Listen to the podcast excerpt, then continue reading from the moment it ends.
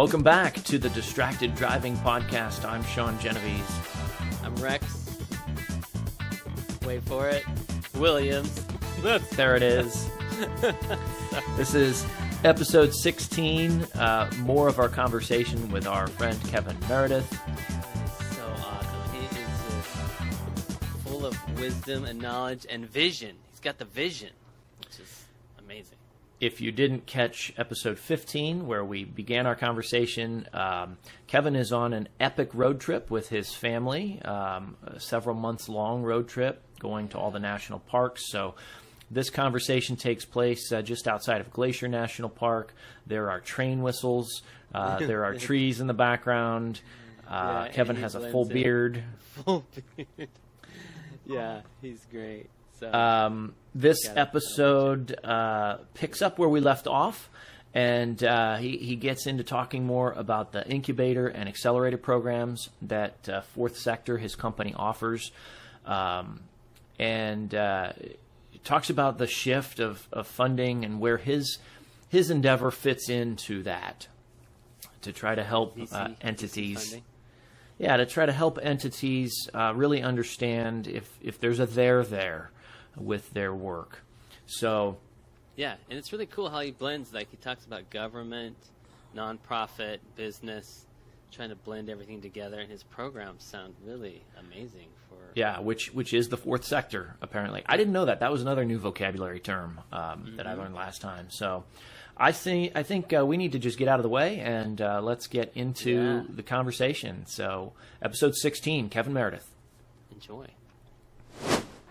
So let me um, let me see then if this use case uh, would pan out. So you know I've got uh, thirty five, I think, students in my innovation class. Thirty one students in my innovation class. So so they go through this program and and they graduate and they decide, you know what.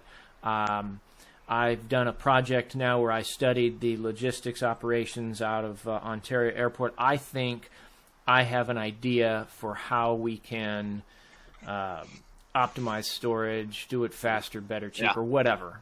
Yep. So would they then come to your um, collective and say, Yep. "Hey, look, we've got this idea. Can you help us with the ideation, or, or help us with the the exploration of how to how to market this and turn it into Yeah, something?" exactly. And so our incubator is the earliest stage. So first of all, both our incubator and accelerator programs up to this point, because of the relationship with the city of Ontario, uh, all the programs we've offered through Ontario have been non-dilutive, which means we don't take a piece of the company, and they're f- no fee, which means we don't charge people to be in the programs. Essentially, because the city is able to underwrite our ability to provide these services, we don't have to handcuff early stage founders by taking a piece of their company before they're really going to get the benefit of giving up that equity or crowding up their cap table. So what we we're really proud of that. Um, that's a model that uh, we want. We will always honor a specific number of slots in every cohort that we do for individuals that can't afford um, or strategically don't think it's a good idea um, to give up some equity in their company. And so um, we will do that for both the incubator and the accelerator. The incubator is called Interphase, and that program is really focused on the earliest, earliest stage, the idea stage venturing, which in the marketplace, there's a huge problem in that the VCs are now operating. They want bigger, bigger deals, more maturity, and so they're they're going uh, later stage into the into their investing primarily. They're rubbing up against private equity in the size of these deals. And then what we're seeing is the angels are now operating in a space where the VCs used to work, maybe five to, to eight years ago. And then it's pulling a gap to where early stage funding um, really could be most beneficial to a lot of the startups. And that's that's why like we think there's a really good fit for the business model that we have to provide this access to these types of resources and really get them going on the right foot. Um, the so is there a there there is basically how we define the incubator. We want them to go out and do real stakeholder discovery to determine if the idea that's in their head or their shared founding team's head is actually matched with the reality of the world versus the convenience of their own uh, fantasy. And so that really drives all the programming in that program.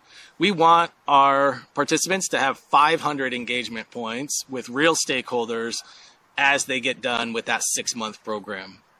And then they can have the confidence, not us, they can have the confidence that they either want to move faster, change direction, or hang it up and say, this isn't for me.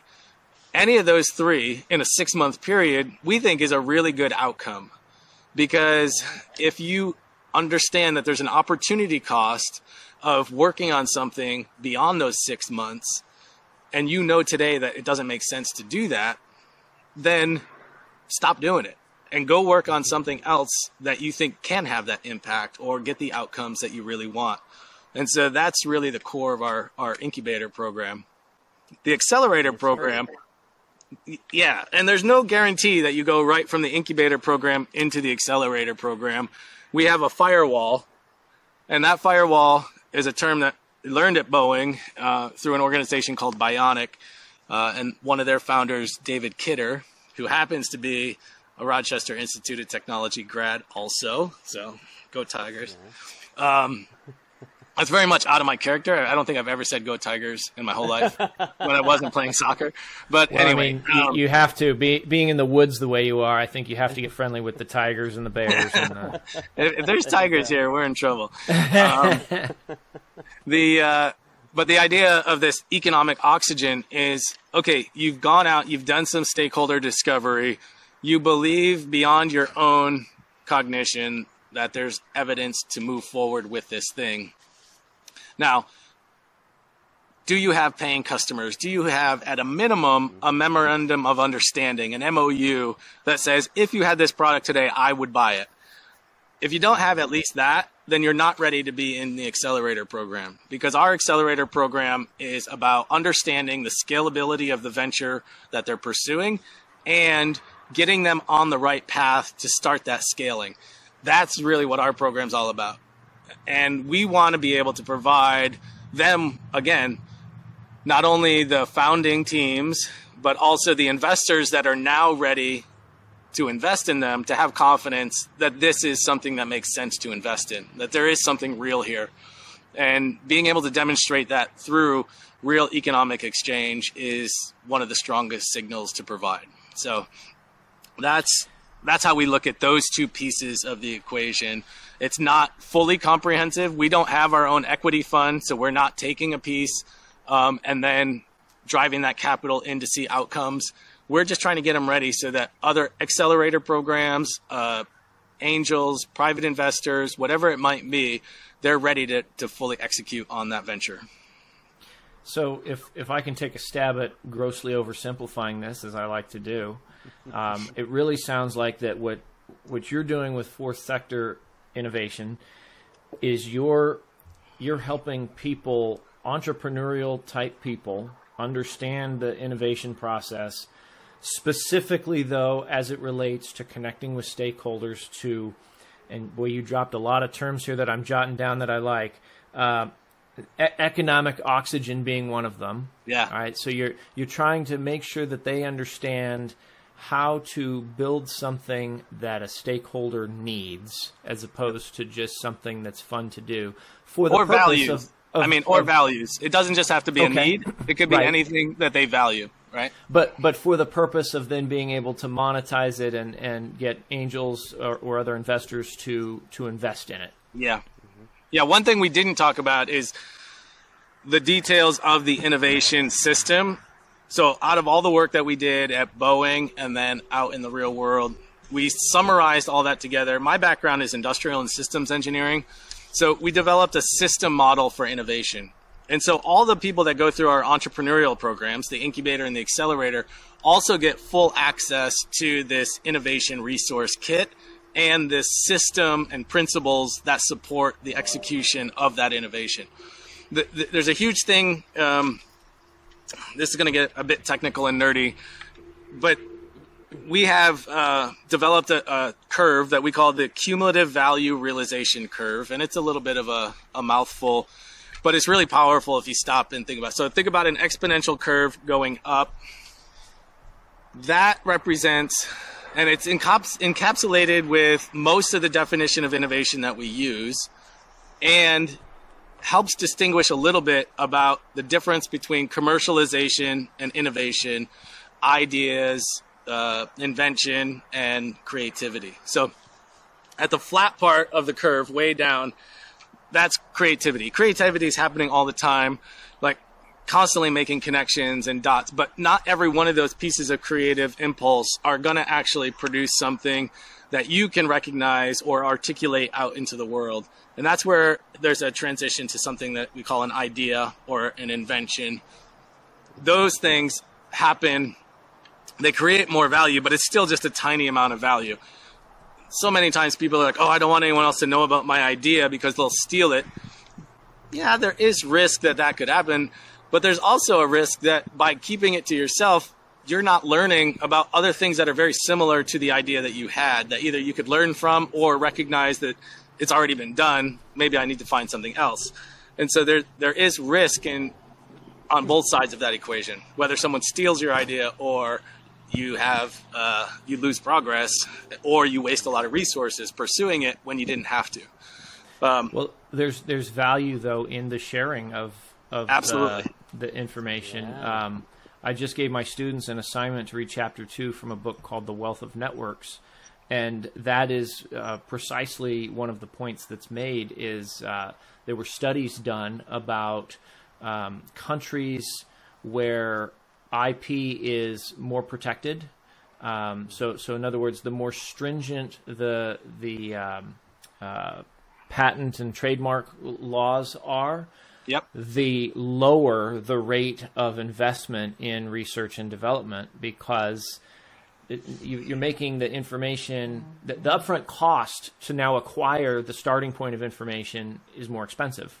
Yeah. As opposed to, hey, you know what? We're going to allow people to to have access to our IP. Um, great. So now I don't have to expend all those resources getting it, and I can build upon it. And it, it's you know, th- there's some pluses and minuses, of course, yeah. uh, to all of that. But the idea being, great. Now we are are uh, building up the greater good faster. And then you yeah. go find another way to monetize. It's not just the IP; it's maybe how you're using it. Yep it can be faster to market. Yeah, and, and one of the things. That, right? Yeah, sorry, Rex. I didn't mean to talk over you. Well, he he doesn't do patents. He just you know he doesn't believe in patents. He just wants to move fast and make it happen. Who who we didn't hear who you said. Oh, Elon Musk. Oh. Yeah, I responded back to someone had quoted Elon Musk saying the number one factor in innovation is speed or something like that. I, I would argue from a systems perspective, there is no single thing that if if you do speed really well and you are not good at everything else, then speed is not as important. And so you have to look at these things kind of collectively. And that's what our system model really helps people drive their understanding of the the interactions and the implications of a an entire system of activity that you're trying to ultimately get an outcome versus hey let's just go be really fast at you know staying in front with our IP or whatever it might be. I wonder if um, my Venn diagram is not something you've already created that I have here for innovation, because what I have is I have a circle called value that is inside of a circle called stakeholders, and then off to the side, but intersecting with those two at the same time, is creativity. And the point that I was trying to drive home with uh, with the lecture that I delivered on this was, you know, you can have a creative endeavor that's not innovative because yep. it doesn't have any value, and in order to have value, you have to have a stakeholder. Yep. Well, and like so, the caveat on that last one is the stakeholder could be yourself. So Correct. you could yes. create value for yourself and not care about the rest of the world. But it's gonna be right. really hard to make a monetize like to monetize that and to commercialize that mm-hmm. for if it's just for yourself. You can get great value out of it, but you may not have then the ability to commercialize it. So you still can create value for yourself, but that if that self if you have an interest beyond just yourself, then you really have to put that check in the value that you've created for yourself is that shared with other people if you want to pursue that as something more than Yeah. uh, you know self gratifying um, and then the the creativity I, I always do this exercise with clients and it's like we'll do it right now and and the listeners can do it too. This isn't something you have to have visual right? You can do this while you're driving. Um, you can be distracted and drive Uh, there it is. there you go. Good product Um, placement. There it is. There you go. So, so it. just uh, think about. Ready? I, I'm going to give you three seconds and just make up a new word in your head. Ready? And then be ready to share it. Ready? Go. Three seconds. is all you get. Just a word that does. You don't have a definition. Just tell me the word. Just pop, then pop it out. Yep. Right now. Just something that doesn't exist and you just created it. Go ahead. Plain fabulate. Channel Nice.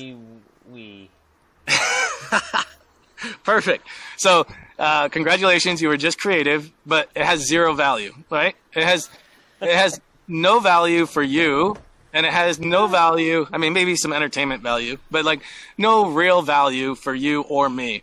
But now, what we can do is say, "Oh, I really like those words that Rex and Sean just came up with." I have a new goal is to take those words and I want them to get incorporated into the Webster's dictionary within three years. That's my new goal in life. So what do you have to do? You have to assign some kind of definition to it. You have to do a whole bunch of value added tasks in order for that word to spread and become meaningful to a bunch of people. So you're creating value for a bunch of stakeholders now in order for them to adopt that word and use it uh, so that you can have the satisfaction of having a word in the Webster's dictionary. So, you know, it takes a whole lot of input in order to get to that goal, whatever it might be. So we were we were just creative, but we didn't create any value initially. But that value, it it's kind of like the lottery, right? If you don't have that creativity, if you don't put the dollar in or the two dollars to play the lotto or super lotto plus, whatever it is, then you can't win. So that's why we believe that conversion of creativity into value is foundational for innovation. You have to convert creativity into value um, in order to innovate. Otherwise, you could do a lot of interesting things, but you're not actually innovating. I did a uh, very similar but quick experiment, not so much with the innovation, but with value in class. I held up my pen and I walked up to a student and I said, Would you like to pay $100 for my pen? Yeah. And he said, No. And I said, Okay. I said, By the way, completely unrelated to that question I just asked, uh, anybody who does their next assignment with this pen gets an A in the class and doesn't have to show up anymore. and then I went and asked him the same question. I said, Would you like to spend $100 on my pen? And guess Yeah. what he said? I bet the different answer than the first one. Absolutely, great. I'd love to buy your pen from you. Um, Yeah, so that's- yeah, the, that's the, great. That's a great way changed. do that. Exactly. It's the same thing, but had more value. Yeah. All right, that's it for episode 16 with Kevin Meredith. Man, doesn't he know so much? Like he he knows so many details, and is making Cre- things happen. So Creativity is the cost of entry for innovation. We were Much creative. cheaper than a lottery We- ticket. Yeah, right. We were We were creative, but it has no it. value. It has no value. that was What a, a fun exercise. what a great title for a show. Yeah, yeah. So uh, it doesn't mean you have you, you know you should still be creative all the time, um, but uh, to try to make it have value somehow. So Well, we have uh, two more episodes lined up with Yeah. Kevin Novation. So uh, tune in next week for the next episode.